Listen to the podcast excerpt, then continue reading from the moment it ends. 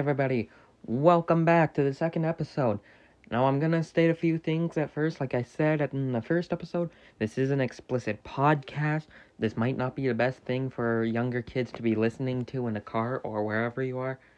And second of all, I would like to formally apologize since I have not put out another episode yet. It has been a bit, but I have had a lot of stuff to do and I've had a lot of things going on in my mind. I'm thinking of starting another podcast on mental health, but I'm not quite sure yet. So, in the meantime, I thought today, what am I gonna do? What would really get things kicking off? Top 5 animated movies. Most of them are gonna be Batman movies. I will not lie on that. But animation and cartoons and the whole process in itself has something that has always fascinated me. And so I thought, why not? Why not do a list of the top five animated movies? And the first one we're going to start with today, which actually comes in at number one, is going to be Batman Beyond Return of the Joker. To start off this list, I thought, why not go to number one first? For me, the number one animated movie of all time, Batman Beyond Return of the Joker. Now, if you haven't seen it, a little bit of spoilers ahead. The premise of it is the Joker dies way before Terry McGinnis ever comes around, and in fact, it was actually somewhat Tim Drake's fault, and he holds on to that guilt for a long time. What Tim Drake doesn't notice is that there's a microchip implanted in his neck where the Joker's DNA can stay, and eventually, after years and years of waiting and waiting, the Joker can finally come out and control Tim Drake's body as if it's its own.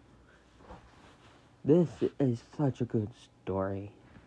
They alluded to it in the show many, many times that there were Joker oriented things and there were jo- Joker oriented gangs, but they never really went farther than that.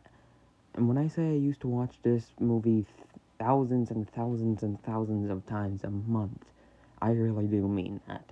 I mean, this was such a good movie, uh, for me at least. So, with that being said, let's get on to the second one.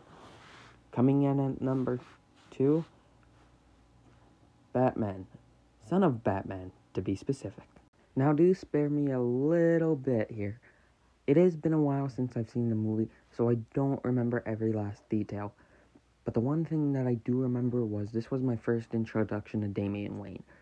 I had never even heard of him before, let alone seen the comics and which for me that was a little bit of a big deal because I am a fanatic when it comes to comics. Absolutely love them, love to keep up to date on them. But the fact that I hadn't heard about Damian Wayne before then, it came to me as a bit of a shock. And I don't know what it was about him. I don't know if it was the fact that he was an asshole at some times, or most of the times. I don't know if it was the fact that they tied him into the League of Assassins.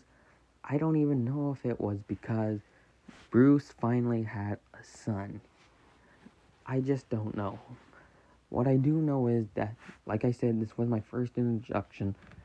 I can't really say much about the movie.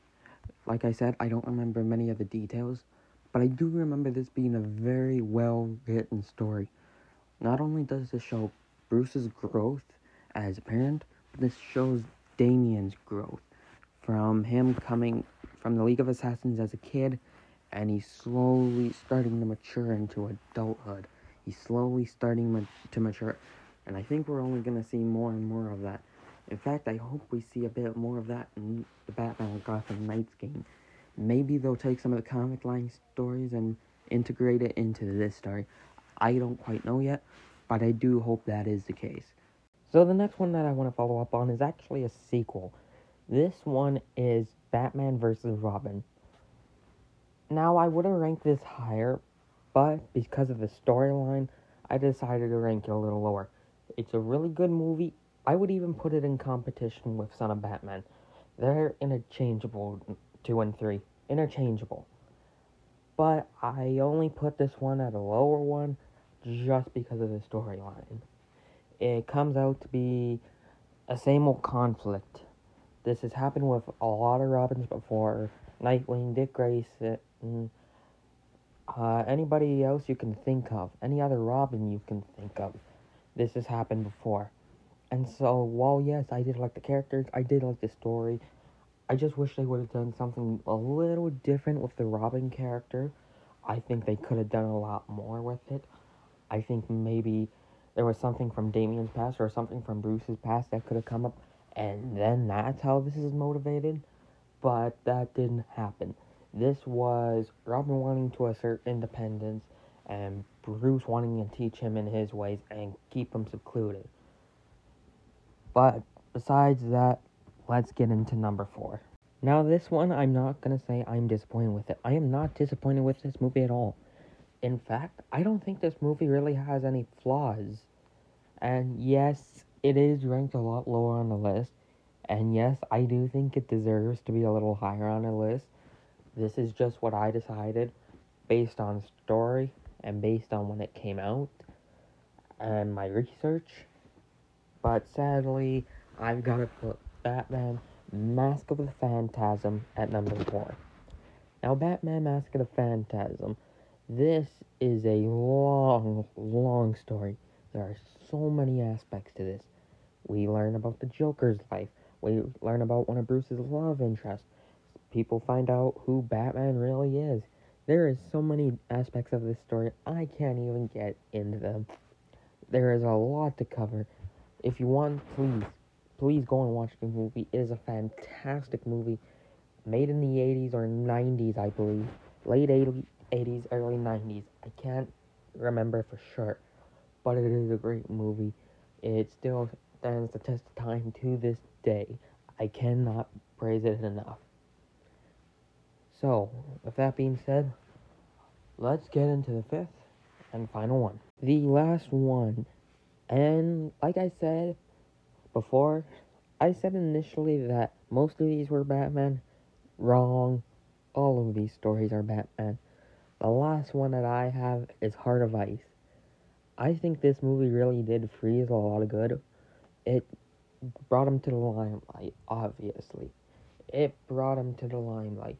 It finally propelled what I think is one of the most underrated characters of them all. Besides maybe Riddler and Mad Hatter, those guys are pretty underrated as well. But Mr. Freeze, he has got such an interesting storyline. You ever thought about that? Unlike people like the Joker who don't have one at all, Freeze has got such an interesting story. And that's what I love about it. The fact that they go more in depth into his story in this one, it just blew my mind. Now I will say one thing, um, I haven't seen the movie in quite a bit. So please forgive me. I am not going to remember it. All I can say is that for most of what I can remember, it was a pretty damn good move.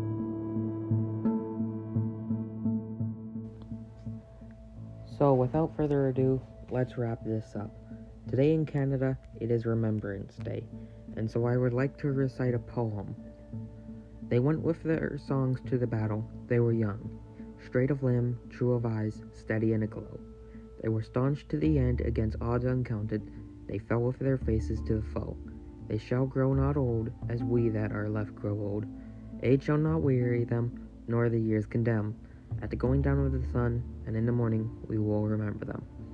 They mingle not with their laughing comrades again. They sit no more at familiar tables of home. They have no lot nor labor of daytime.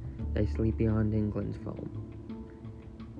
So please, if you are from Canada, if you are a part of this country, this beautiful country, please take the time to reflect on those who had paid the ultimate price and those who served. And please, if you can find one, if you can find one, please wear a poppy. Thank you, and have a good day.